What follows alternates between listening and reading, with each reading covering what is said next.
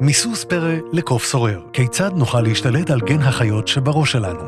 מאמר מתוך אתר מהות החיים, eol.co.il איזהו הגיבור הכובש את יצרו, נכתב בפרקי אבות.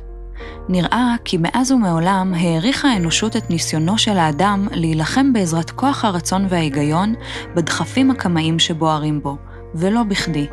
לכולנו יצרים ומניעים בלתי מודעים ששולטים בנו, אך בכל הקשור לאחיזתם בנפשנו עדיין רב הנסתר על הגלוי. ייתכן שזו הסיבה שבמהלך ההיסטוריה לא נותר לאנשי מחקר ורוח אלא לשער השערות בדבר פעילותם של אותם חלקים בלתי רצוניים שבנו, ולהשתמש במשלים ואנלוגיות מעולמות מוכרים. אין זה פלא שעולם המושגים הקרוב אלינו ביותר הוא פעמים רבות זה של הטבע שמסביבנו, וכי הדימויים היעילים ביותר נמצאו בעולם החי. כך הושבו לא פעם החלקים הסוררים במוחנו לחיות פה ראשונות. אז מי אלו אותם בעלי חיים שמסתובבים בראש שלנו? והאם ניתן לאלף אותם? תלוי את מי שואלים. זיגמונד פרויד, אבי תורת הפסיכואנליזה, המשיל בסוף המאה ה-19 את היחסים בין הכוחות הלא מודעים והמודעים שלנו ליחסים שבין פרש והסוס שעליו הוא רוכב. קנדרה שרי, מטפלת שיקומית, מפרטת בליווי הפסיכותרפיסטית אימי מורין על תיאוריית האישיות שהגה פרויד במגזין Very Well Mind. על פי פרויד, בנפשו של כל אחד מאיתנו קיים רובד אותו כינה איד, ובו בין היתר מכלול לא מודע של תשוקות, מחשבות וזיכרונות. זהו החלק הראשוני ביותר של תודעתנו ואישיותנו, שמגיח עמנו לעולם בהיוולדנו. האיד כולל את הדחפים הפרימיטיביים ביותר החיוניים להישרדותנו, שמניעים אותנו לספק אותם באופן מיידי.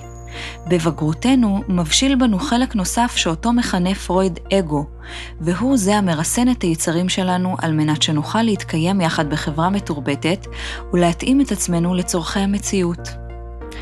פרויד המשיל את האיד לסוס ואת האגו לפרש.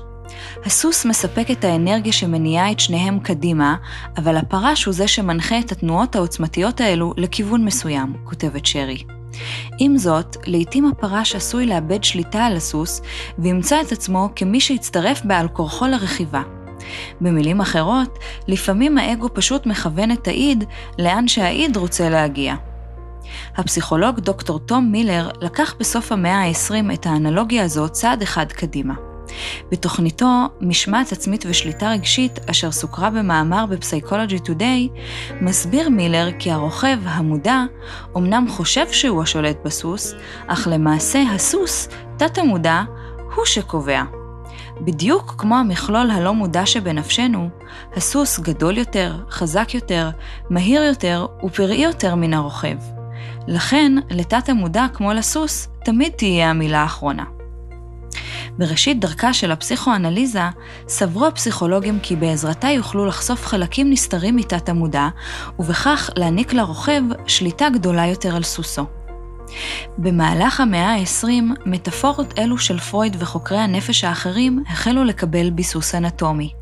מסתבר שהאנלוגיות הממשילות את היצרים הלא מודעים שלנו לחיות פראיות לא היו רחוקות כל כך מן האמת. חוקר המוח פול מקלין סבר כי הנפש האנושית התפתחה במקביל למוח האנושי, וכי זה טומן בחובו שרידים קדומים וחייתיים יותר, האחראים להתנהגות שלנו. הפסיכותרפיסט מת'יו דלהיטס מפרט ב-The Science of Psychotherapy על אודות תיאוריית שלושת המוחות של מקלין. על פי השערתו, מבנה המוח מעניק לנו הצצה לעברו החייתי.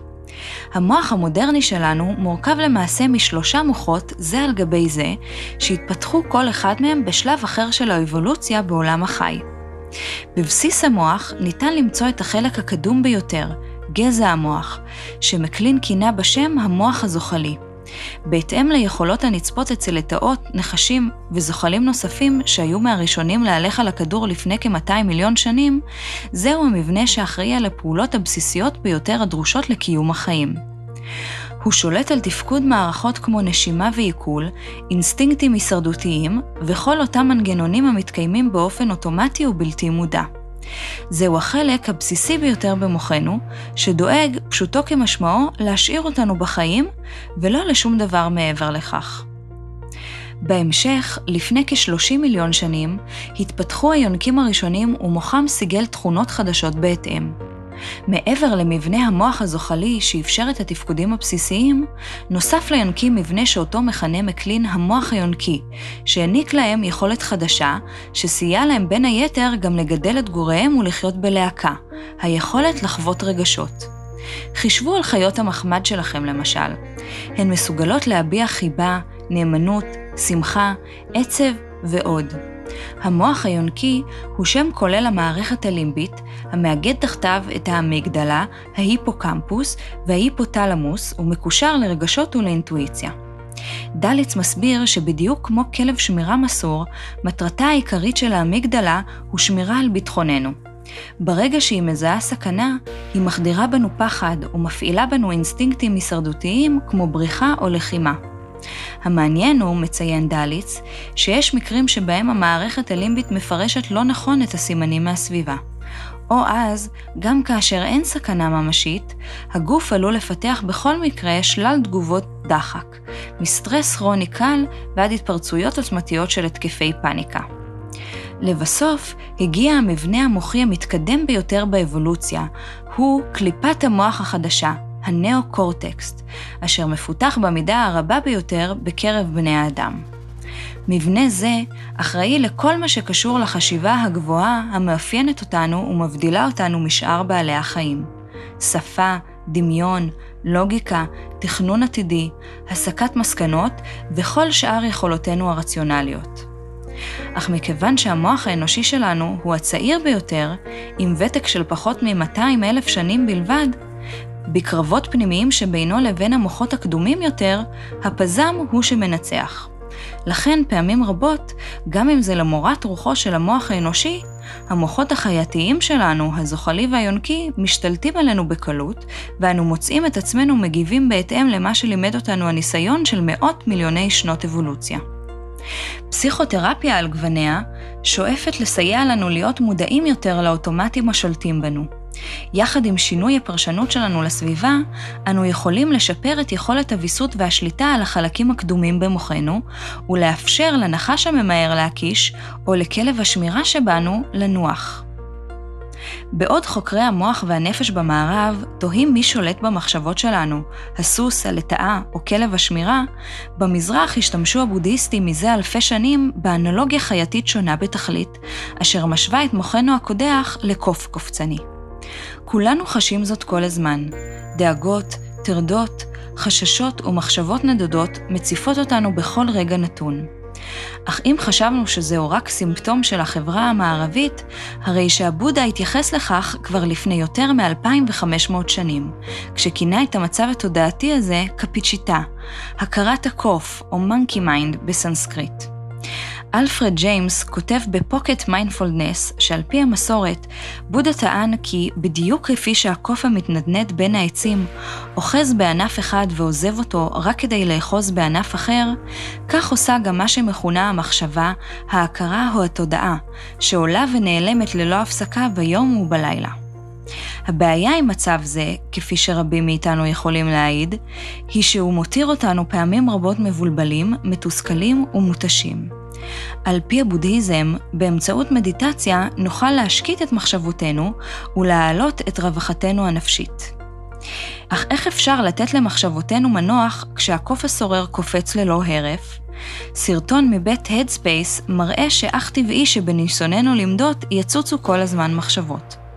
למרות מה שאולי נהוג לחשוב, הדרך לאלף את הקוף היא אינה באמצעות כליאתו, כלומר על ידי ריסון המחשבות בכוח, זו רק תעורר אותו עוד יותר.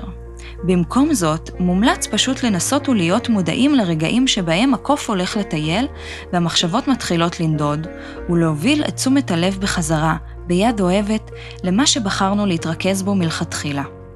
כך, על פי הסרטון, הקוף יתחיל להרגיש פחות מאוים מרעיון המנוחה, ואולי אף יתחיל ליהנות ממנה.